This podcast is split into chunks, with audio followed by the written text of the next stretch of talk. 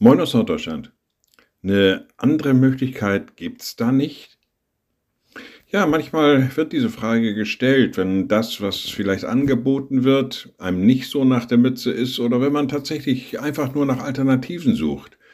Das Wort von der Alternativlosigkeit wird ja häufig auch missbraucht.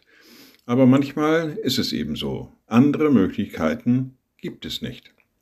Und dann muss man sich halt drauf einlassen und sagen, ja gut, dann nutze ich die Möglichkeit, die gegeben ist. Petrus war so einer, der das beschreiben konnte, und in der Apostelgeschichte steht an einer Stelle, in keinem anderen ist das Heil, ist auch kein anderer Name unter dem Himmel den Menschen gegeben, durch den wir sollen selig werden.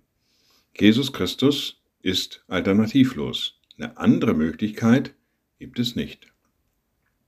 Liebe Schwestern und Brüder, ich lade Sie ein zu einem kurzen Gebet und anschließend zu einem gemeinsamen Vater unser. Allmächtiger Gott, guter himmlischer Vater, in deinem Sohn bist du in diese Welt gekommen, hast uns zu dir gerufen.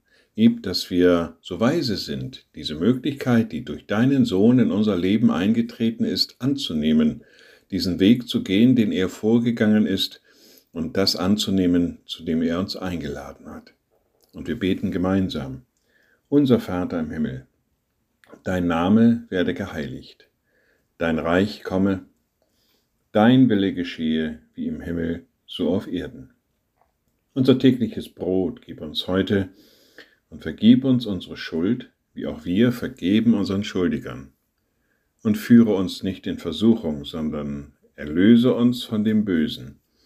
Denn dein ist das Reich und die Kraft und die Herrlichkeit in Ewigkeit. Amen.